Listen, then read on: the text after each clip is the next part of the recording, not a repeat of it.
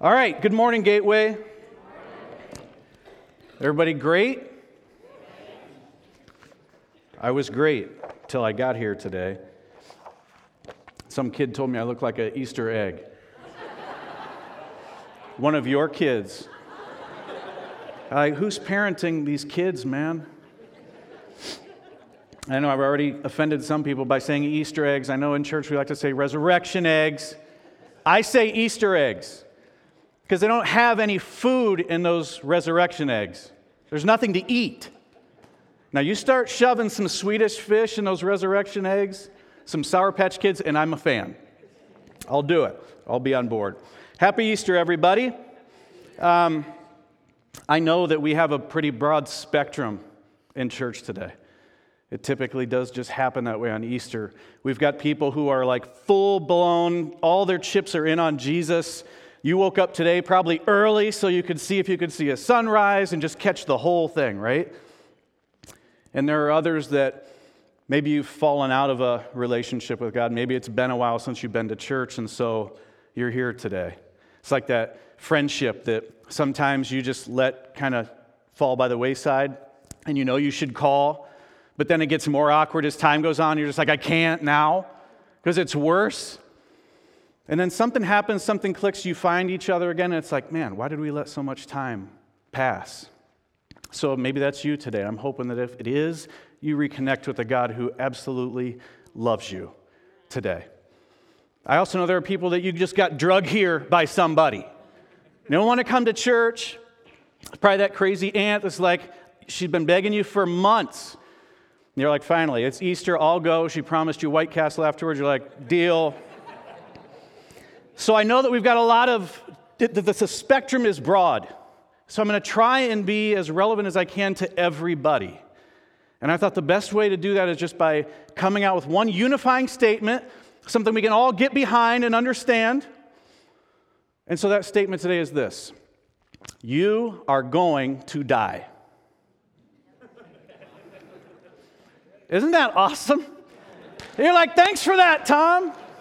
Yeah, I'm going to cancel brunch. I'm going to go home, kick my cat, whatever. Don't do, don't do that. Don't cancel brunch. don't, don't cancel brunch. But you're going to die. Like, no one escapes it. No one escapes it. Death has like a lock on the Super Bowl of life. We're all going to die. I don't care what you do.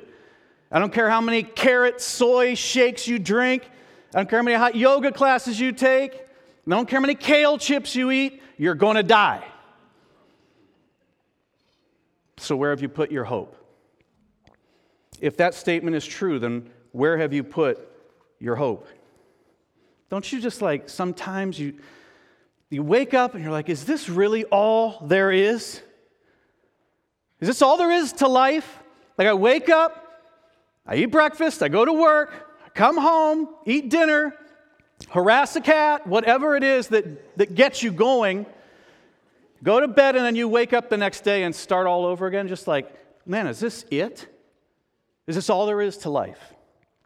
You turn on the news, death, murder, destruction, like just pure evil that you see. Like, there's, is, is there more to life than this? Just this last week or so, that kid at the Mall of America Little kid got thrown over the railing. Just senseless evil. This morning, my wife just told me there's been all kinds of suicide bombings at churches, Sri Lanka, and tragic. Can't be all there is, is there? You say, is this all there is? Your mind just kind of goes to those dark places and, and can park there, and that's dangerous unless Unless the answer to that question is yes. There is more. There is more. We're at the, uh, at the end here now of what we call Holy Week, as Christians call Holy Week. It's the week leading up to the death, burial, and resurrection of Jesus Christ. Today is Easter. That's what we celebrate. The tomb being empty. Is that awesome or what? Let me just kind of very quickly recap for those who need a little history on, the, on, on how we got here. A long time ago, the world was formed. God made the earth, everything in it mountains, oceans, rivers, you name it. He also set in place some laws that he expected his creation to live by. Mountains did a pretty good job of being mountains. Oceans were doing all right, knowing where to stop. But humans fell short. We broke the law. And when you have a holy and just God, you cannot have sin or evil that it doesn't go unpunished, unpaid in some way. Something had to happen. A sacrifice had to be made so that everything could be made right with God.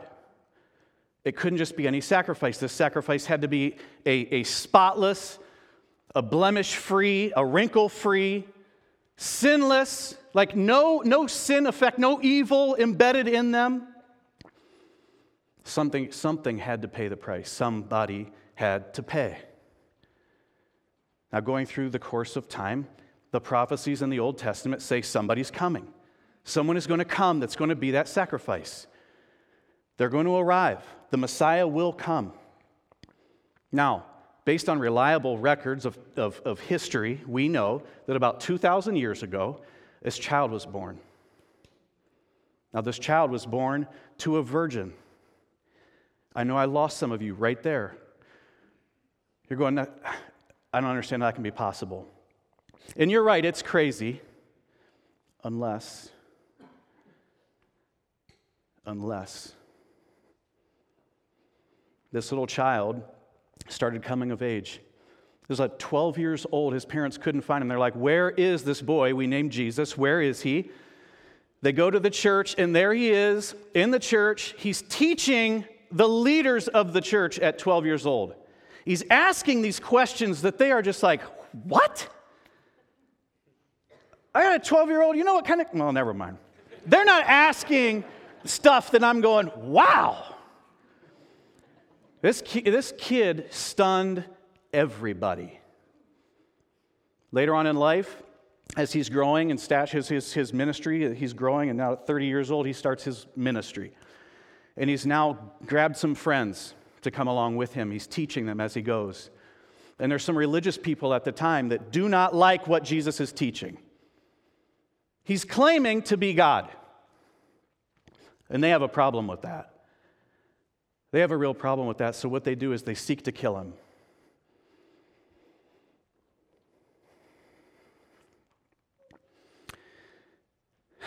Jesus' disciples and him are in big trouble. Death is coming. Now, Jesus is sinless his whole life. The believers, the, the, the, disciples that he had around him believe now he is the Messiah, he's the one. They, they, they sat through teaching that blew their mind. They've seen miracles upon miracles that just, wow. So many miracles, you, you, you couldn't even put them all in the Bible, it says. They saw that many. They knew we have the Messiah right here. Now, the day came, one of his friends betrayed him for a bag of coins. So he goes to the religious leaders. He says, I can tell you where Jesus is. They give him some coins. He goes, You can find him right over here.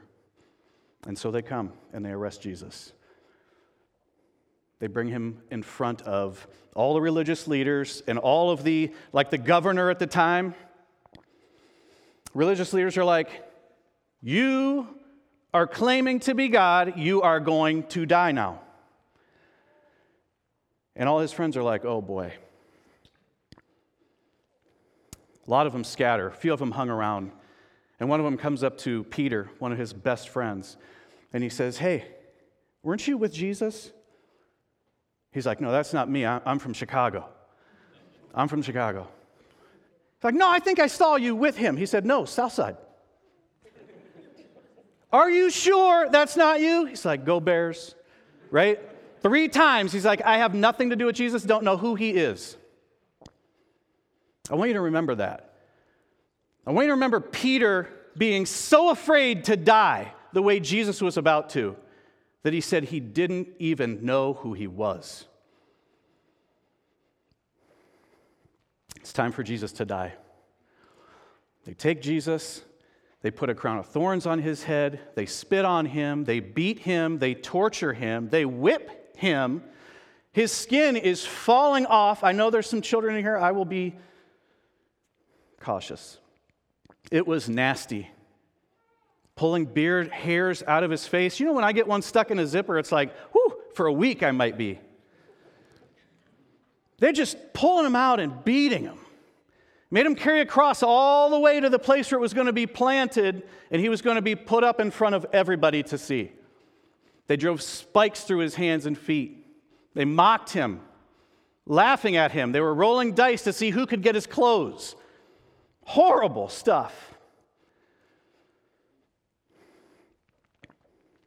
Crucifixion is nasty. If you've ever done any research on it, it's, it's bad stuff. And uh, that's where he was for a couple hours. When he was thirsty, they gave him a sponge with vinegar on it just to, just to tease him.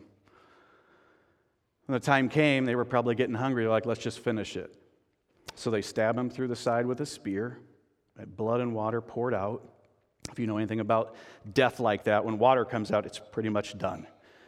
They broke some knees of some couple, uh, a couple other people that were hanging there as well. They didn't even have to bust his knees because he was gone. So they brought him down off the cross, wrapped him in burial cloth, put him in a tomb, sealed that tomb with a boulder, and put guards to watch over it day and night.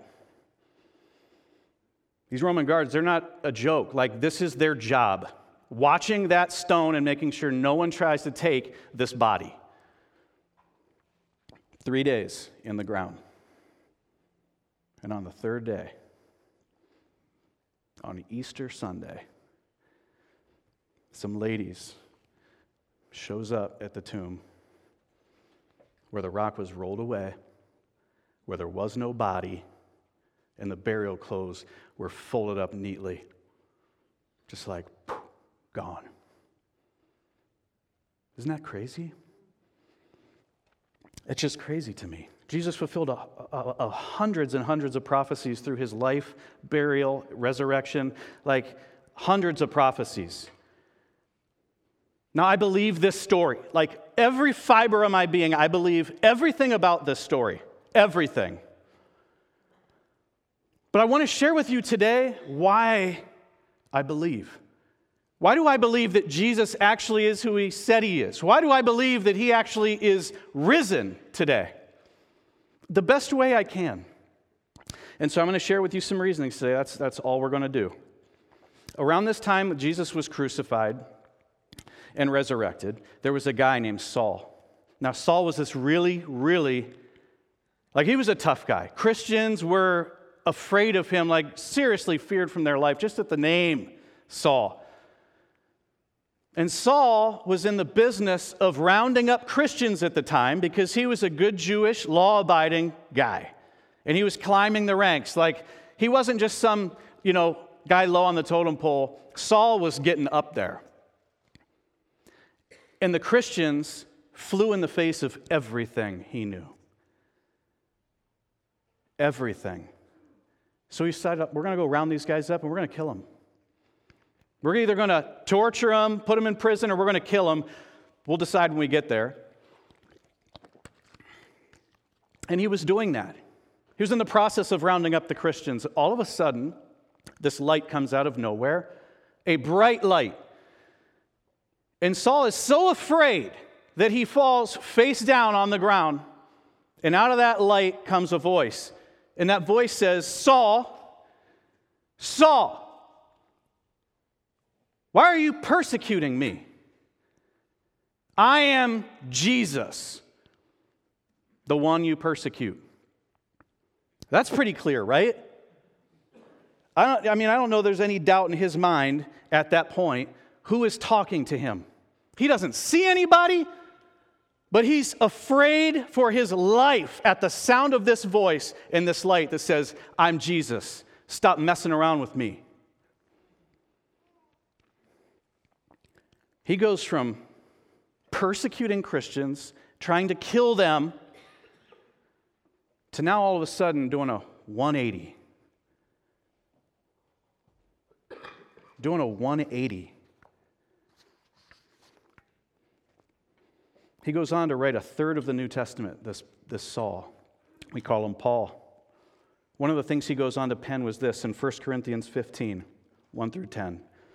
It says, Now I would remind you, brothers, of the gospel I preached to you, which you received, in which you stand, by which you are being saved.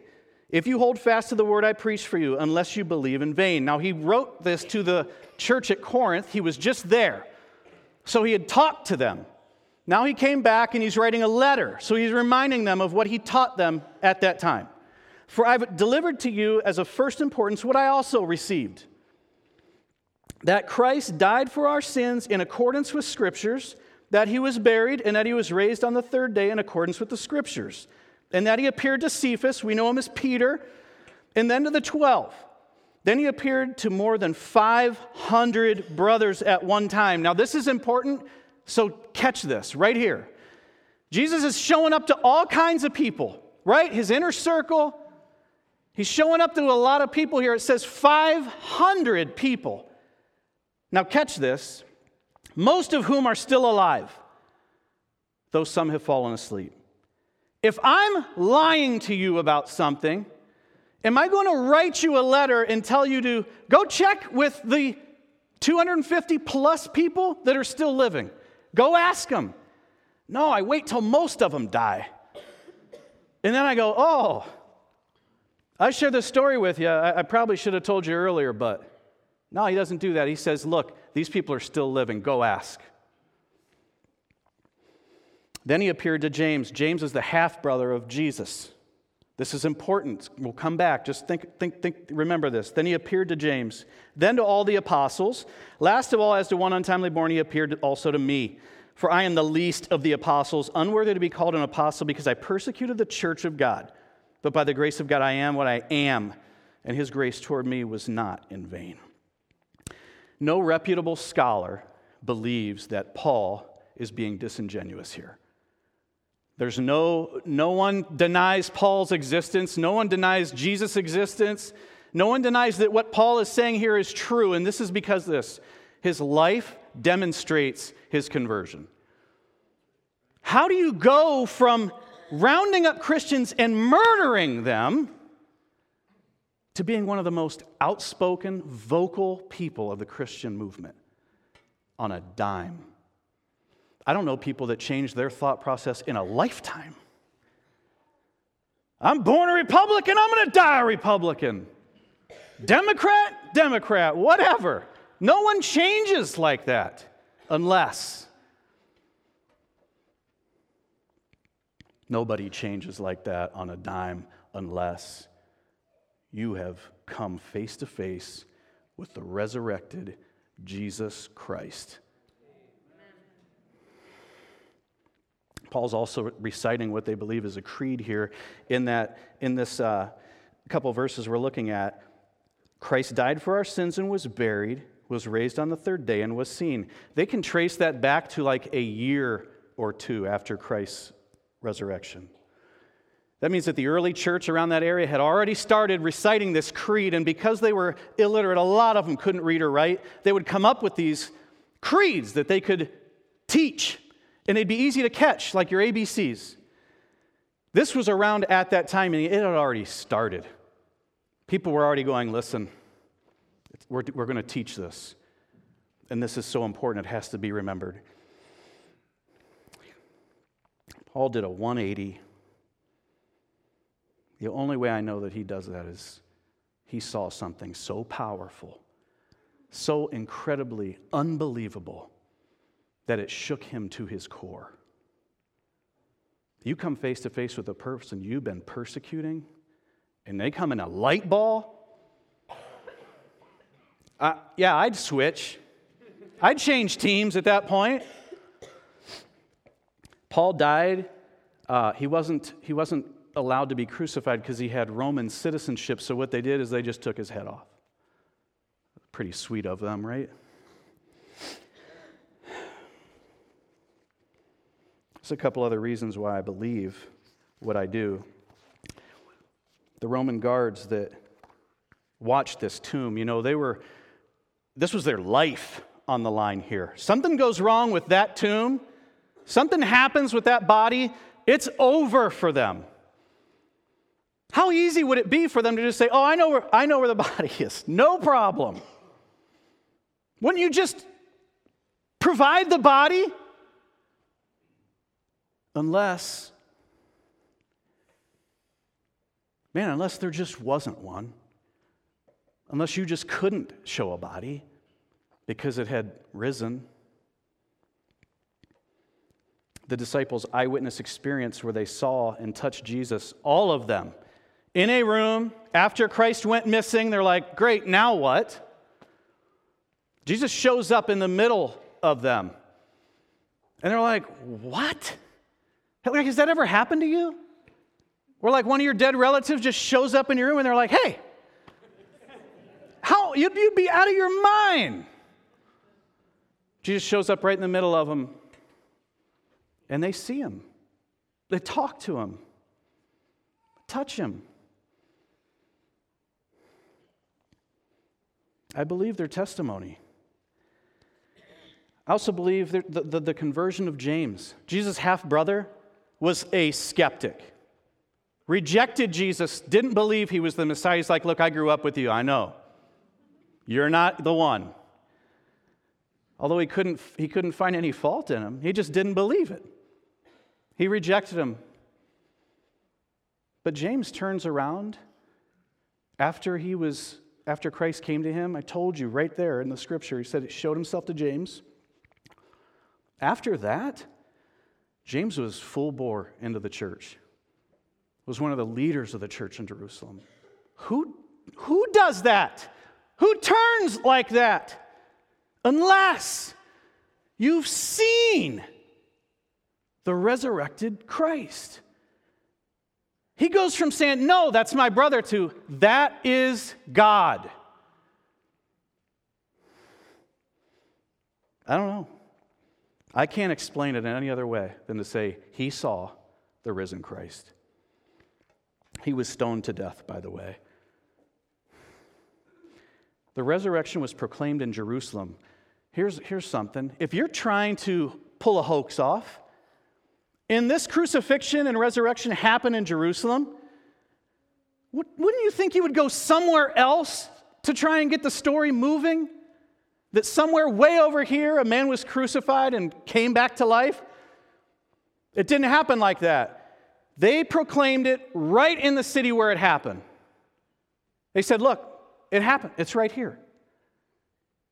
You would go somewhere else to start that hoax unless unless it was no hoax at all. The, the existence of the early church, founded by law abiding monotheistic Jews. These Jewish boys that started these churches all around, they were law abiding. They, they lived according to the law of God. They only believed one God. So why would they walk from this one to follow this one unless they knew that He was God, that He is God? It wouldn't happen. If this was a conspiracy, why on earth would you put the first evidence of Christ's resurrection in the mouths of women.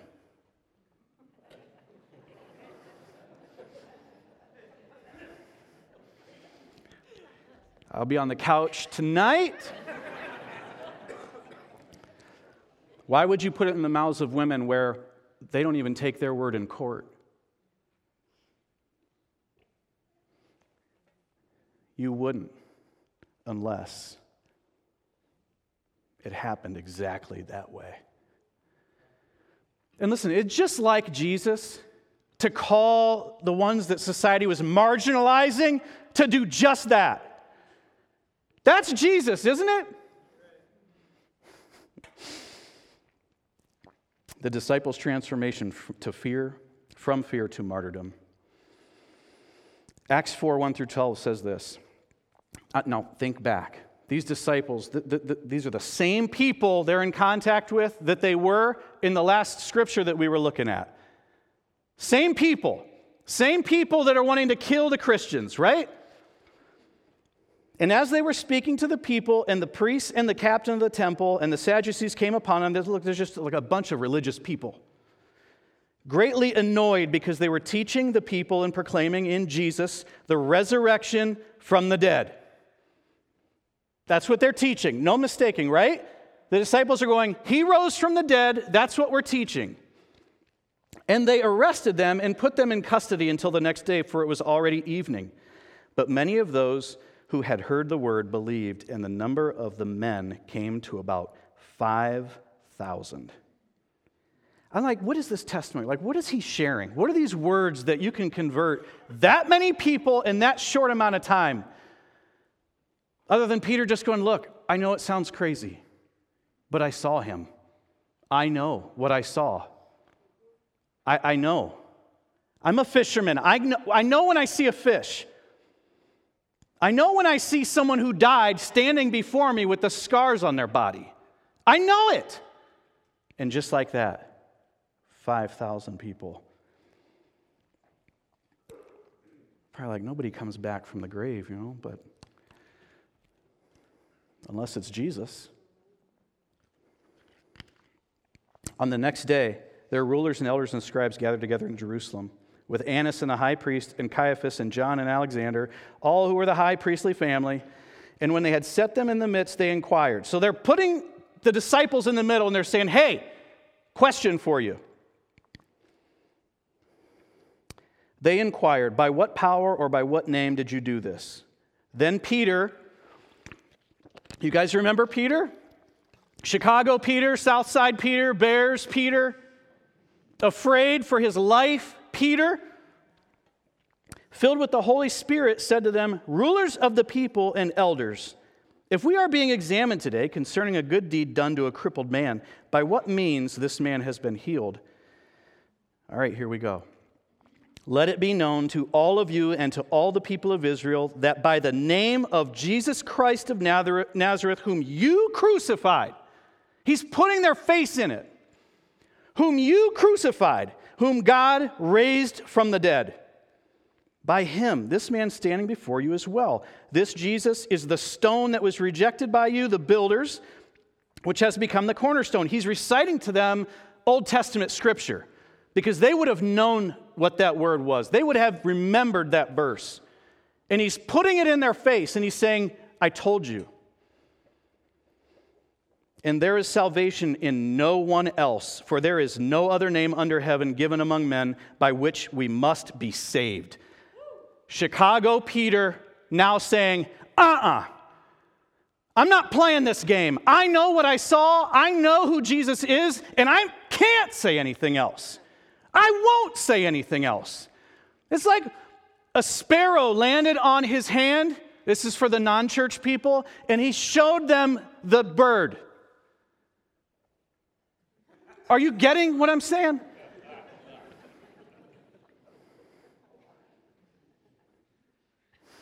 That's what he did.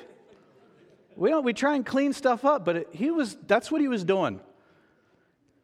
You skip down to Acts 4 18 through 20. So they called them, so they're trying to figure out what to do with them because they won't shut up. Bring them back in. So they called him and charged him not to speak or teach at all in the name of Jesus. But Peter and John answered them. Again, Peter, shut up. And Peter is going, No, you're going to have to do whatever you have to do because I know what I know. Whether it is right in the sight of God to listen to you rather than to God, you must judge. For we cannot but speak of what we have seen and heard. Do what you got to do. Do what you got to do. I can't do anything but preach the name of Jesus. Nobody is this strong. Peter. No one is this bold. No one is that courageous unless man unless he knows exactly what he saw. They peered into an empty tomb. They were gathered in the room. Jesus appeared to them. He let thomas touch him in the scars do you know what Thomas said? One of the, one of the most awesome thing I think in the Bible, one of the most awesome statements in the Bible, and Thomas is touching the scars. You know what he says? My Lord and my God. You think Thomas You know, he gets a bad rap being doubting Thomas. They all doubted. But do you think Thomas doubted at that point who Jesus was, that he came back from the grave? Thomas knew, my Lord and my God. There is no better call out than that. He got it. You cannot scare men and women who are not afraid to die. And those disciples were not afraid to die. Acts 5 40 and 42. And when they called in the apostles, they beat them. All right, so they called back in the apostles. They're still preaching Jesus' name. They got beaten bad. Scripture says that usually it's like under 40, you can give them like up to 40 lashings. What they said in the, when I, in the research, it's like they get two across the back, then one across the front. That's three, multiple of three, 39 would be like the most they could give them. It doesn't say how many lashings they took, but for as much as they despised Jesus and his followers, I'm just going to go with the max. I bet it was. They beat them and charged them not to speak in the name of Jesus, and then they let them go. Then they left the presence of the council, rejoicing that they were freed. Is that what it says?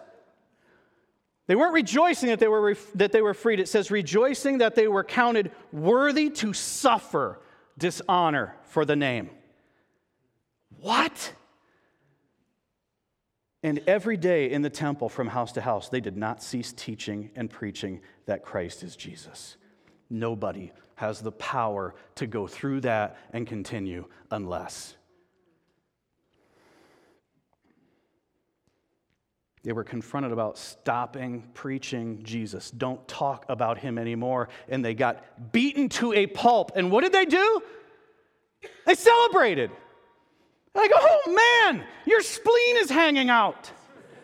I know. Look at my gallbladder. It's awesome, isn't it? I'm so excited that we can suffer like this for the Lord. And some of us have a hard time when we're asked to serve an extra Sunday.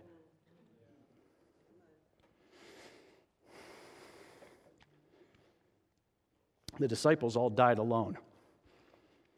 They all died on their own.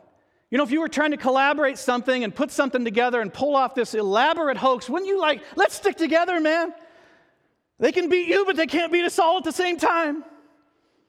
They went all in different directions and took the gospel to different parts of the world by themselves. Peter, according to scripture or, or, or according to uh, historical evidence, and, and all this is, okay? But Peter is told that they crucified his wife to get back at him. And they made him watch. And as Peter is watching, it says he called out to her, Remember the Lord. It's going to hurt. You're going to go through some stuff. But remember, this is temporary. You're going to be all right. And then he was crucified. Except he wouldn't let him crucify him the same way they crucified his Lord. They made, he made him turn him upside down. He said, I'm not even worthy to die the same way as you. Who does that? Who does that? Who has that much, that much courage? Unless you've seen the risen Christ. Andrew was crucified as well, Peter's brother but he was lashed to the cross. They didn't even put spikes in there. They just figured, we'll lash him to it and it's going to last longer. They said that with his last breaths, that he was just begging people as they passed by him on the cross, believe in Jesus. Wow, man. Wow. James was being led to his death by a soldier and James shared his testimony with this soldier, which was so powerful that the soldier said, I believe too. I believe too. And he begged him to forgive him. He's Like, please forgive me. James said, Peace be with you, kissed him on the cheek, and side by side they were beheaded.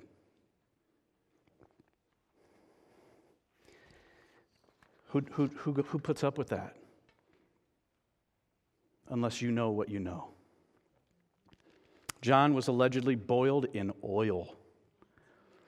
Now, they couldn't find like solid, solid proof. So some say that it happened, some say that it didn't. The ones that say it happened said he was boiled in oil in front of thousands of people. And when they pulled him out of that boiling pot, not a mark on him. And everybody in that place believed in Jesus that day. You can believe it didn't happen. Man, if you believe the rest of this stuff, that's nothing. Like that, I believe that in a second. The power of God. Whether you believe it or not, he was still banished to an island prison of Patmos. He slept in a cave the rest of his life on a bed of rocks. At any time, he could have said, Look, I'm just kidding. Take me back. Like, I, could use a Serta mattress about now. Philip was stoned to death. Nathanael was tied up in a sack and tossed into the sea. Matthew was burned at the stake. Thomas was run through with a spear. I love this. Thomas was run through with a spear. Thomas, the same Thomas that was like, I'm going to need to touch you to believe it, and put his finger right in that spear mark, and ended up dying the same way for his God. It's the power of that, man. James the Less was either stoned to death, beaten to death, or crucified. Simon the Zealot was killed for preaching the gospel, and Judas, not Judas Iscariot, clubbed to death for his faith. Is any of this happening over a body, a dead body, that was pulled out of the tomb and hidden? Are any of them doing this? Are any of them going through this for a scam? No, it wasn't a scam. I'm not willing to die for truth let alone a hoax. If someone came up to me and said, What color is the sky? I would say blue. If they pull out a weapon and they say, Tell me it's orange, I'm going to say, Look, it's not just orange. It's the most brilliant shade of orange I've ever seen. I'm, not, I'm just not willing to die for certain things, not even some truth. Certainly not going to die for a hoax. That grave is empty, church. Yeah.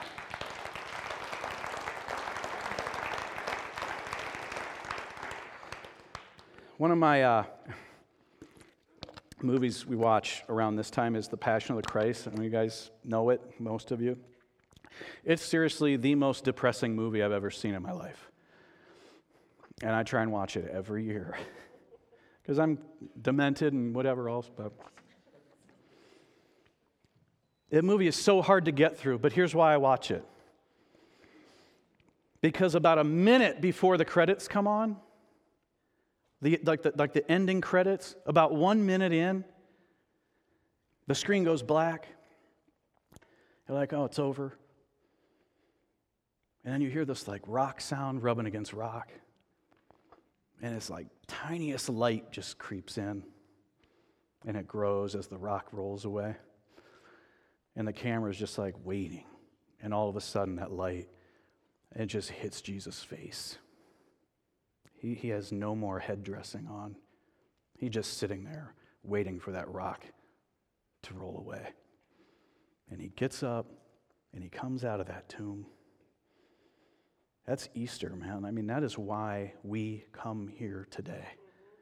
If he's still in that grave, I have better things to do. Anybody up for sleeping in on a Sunday morning when you got to work all week? But that tomb is empty. That tomb is empty. Left behind the burial clause. Last reason why I believe the resurrection is true is that I have experienced that resurrection in me. Like that, his death, resurrection, like I have first hand knowledge of what that feels like. I've been through some stuff in my life, and I can't go into the testimony part. I'm happy to share it with anybody at any time, but when Paul says, Man, I am the chief of sinners, I'm like, No way. You haven't seen me, man, and my mess. Stuff that I've been through and done. Like just, just dragging it through life, ashamed. And every time I think about it, just spiraling down mentally, like just bad stuff. Until Easter. Like when I, when I, when I know that Christ rose, when I know he is who he said he is, and that means that everything that he has said is true, that I know all my stuff I can lay at that cross. And when I did that, like the turnaround in, in my soul was so powerful. Like, how are you supposed to help somebody else when you're dragging stuff with you through life that just you can't even focus on getting your own junk. How are you going to help someone else? But once you find that freedom that Christ gave us through his grace, through his death on the cross, man, if that uh, you, you leave all the junk and he will fill you with joy, with a love. Like he created you. Why, what makes you think that he doesn't want to remove that stuff from your life? He did that for me all my shame, all my guilt. And like, well, I wanted to piecemeal it to him, like, you can have this, but I still want to hang on to this. And Christ is like, no, I want all of it. I want all of it. He's not stretched out for some of it. Give him it all.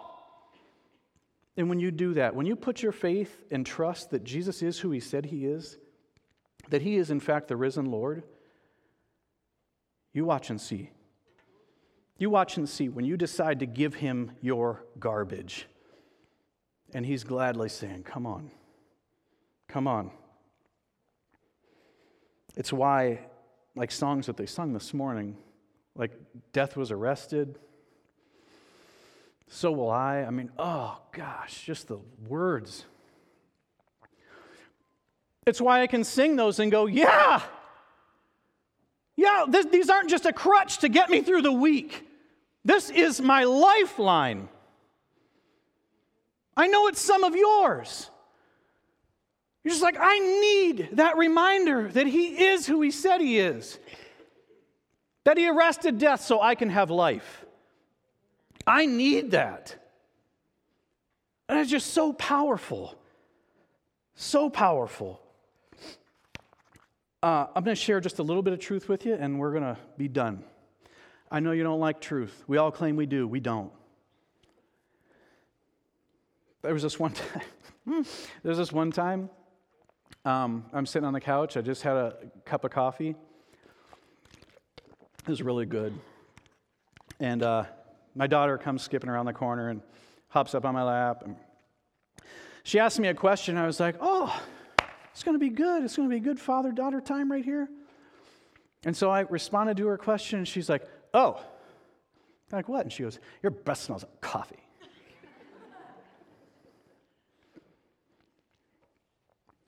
so I just, you know, split my knees and let gravity punish her. Talk to me that way. Uh, was she telling the truth? Yeah, I had a cup of coffee. She was two inches from my face. Get out of my face. But it was true. Sometimes we just don't always like hearing the truth. But this is the truth Jesus Christ is the only way. He is 100%, without a doubt, God. Punished on the cross for you and for me. Risen from the dead just to prove, in fact, who he was. He is Lord. You can either grab that dive into it, search it out, or you can turn from that. But I have to tell you, that's true. He is who he said he is. The scariest part of the Bible, one of the scariest parts of the Bible, is that it tells us that even our best deeds, like the, the, the best things we can do on the best day of our life, like when you, at the end of that day, when you look at yourself, and you go, ah, I pretty much knocked it out of the park today. I'm pretty much great. On that day, it doesn't even measure up. It says it's, it's filthy rags. Your best deeds are worthless. Worthless. That's a scary thought. Unless, unless you know Jesus as your Lord and Savior. Because He, through His death on the cross, covers all of that.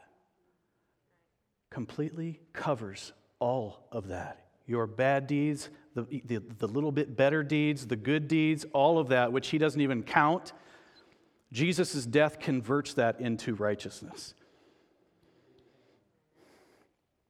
Romans 8 1 says this Therefore, there is now no condemnation for those who are in Christ. You come to Christ, you decide that I want to give Jesus the, the, the leadership of my life. You, you give him that ownership of your life, and you just say, I'm going to follow you, I'm going to trust you. You do that, and Scripture says there is now no more condemnation for you. In what court can they find you guilty of anything? He owns the court. Jesus is your attorney, and when he looks at you, he looks through Jesus. And you know what that means? He only sees Jesus. He sees all of what Jesus did, and he goes, You're forgiven.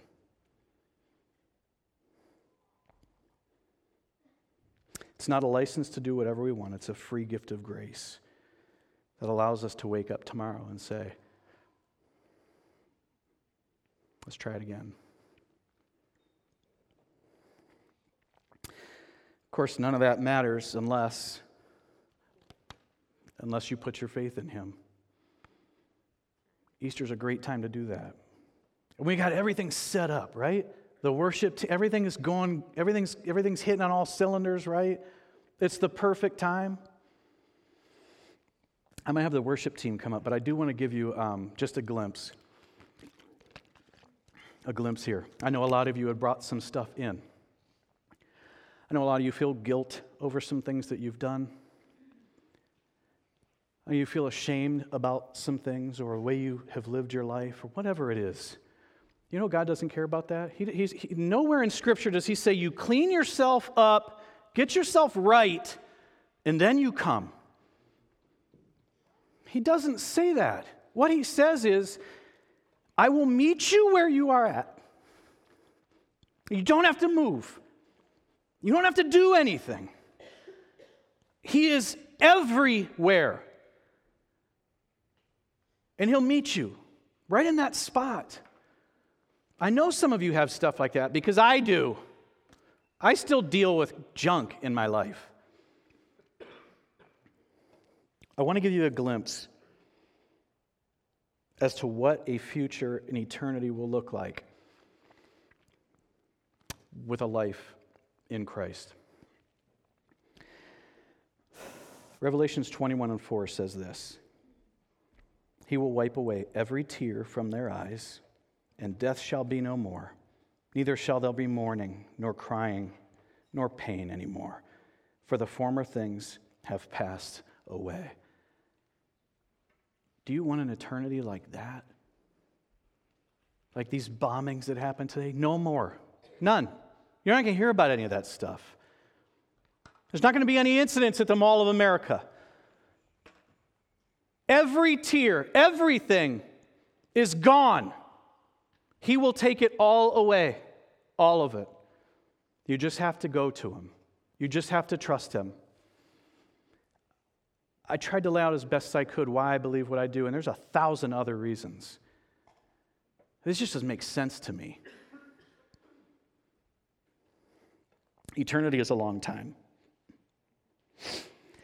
Eternity is a long time. So let me just give you a quick idea of what, what eternity is, and we'll close up. All, all, all your pain, like all your suffering, everything you're going through, I know it's very real. Like it's really, really real and deep, and it hurts. But it's so very, very temporary in the big picture. This life is going to be over in a, in a second, according to the rest of history or to the rest of the future, the rest of eternity. So fast. Eternity is a long time. Let me give you an idea of what eternity is. Any of you guys have kids in here? You ever take them to Chuck E. Cheese? You take them to Chuck E. Cheese, they play these germ infested games, and they win these tickets that you can take over to the exchange counter at the end of the day. And you get there, and you, as a parent, you, you utter the words that like send shocks through your body after you say it. Decide what you want. I have three kids, so times three. Usually I have friends with. Now you take that and shave a few minutes off of that, and you start to get an idea of what eternity is. It's a long time. We're going to be there for an eternity. Listen to me. If you put your faith and trust in Jesus Christ, you are going to get to experience nothing but awesome for the rest of eternity. I'm standing here before you because I believe that Jesus Christ died on the cross, that it was for me and for you, that because of that, all my sins are forgiven when I ask the Lord to forgive me. Same for you. And I believe He's alive today as He was back then. I believe that the tomb is empty. I believe that He is present right now and He's working on you. I don't care whether you've been in the faith forever or today you just came on a whim or you got asked to come, but He's working today. He's here. You haven't done anything in your life that the cross is not going to cover. There is no sin with more power than the cross of Jesus Christ. You come and you give it all to Him. I'm going to ask the prayer team to come up, and I'm going to come down too. I don't care if you just have something you need prayed over in your life, it's Easter. I know it's 1127. You probably have brunch plans at Red Lobster. I don't know where you're going. Put them on hold. If you need to come, I want you to come. You need prayer for the smallest thing. You need encouragement. You need to talk to somebody about, all right, I heard all this, now what? I don't understand. What direction am I supposed to go in? People will talk to you, will pray with you, We'll encourage you, We'll point you in the right direction. I don't know where you're at today, but if the Lord is speaking to you, don't leave this church without responding to that, without talking to somebody about it, without trying to flesh out those thoughts. Jesus loves you. It's the best news I can give you today. He died for you, for you. He is for you, not against you. He loves you. He wants a relationship with you. Just come. Band's going to continue to play. Everybody's going to be dismissed, but I'm going to encourage you. Don't leave. Don't leave. It's Easter Sunday. You need to share something, you need prayer, just come. Lord, it's Easter Sunday. You are alive. Alive. Oh, just so thankful. Lord, that I have a place to go. We can come to the cross, we can dump it all. And we trust that you're going to hear us. You tell us, you will hear our prayers. You will not forsake your children.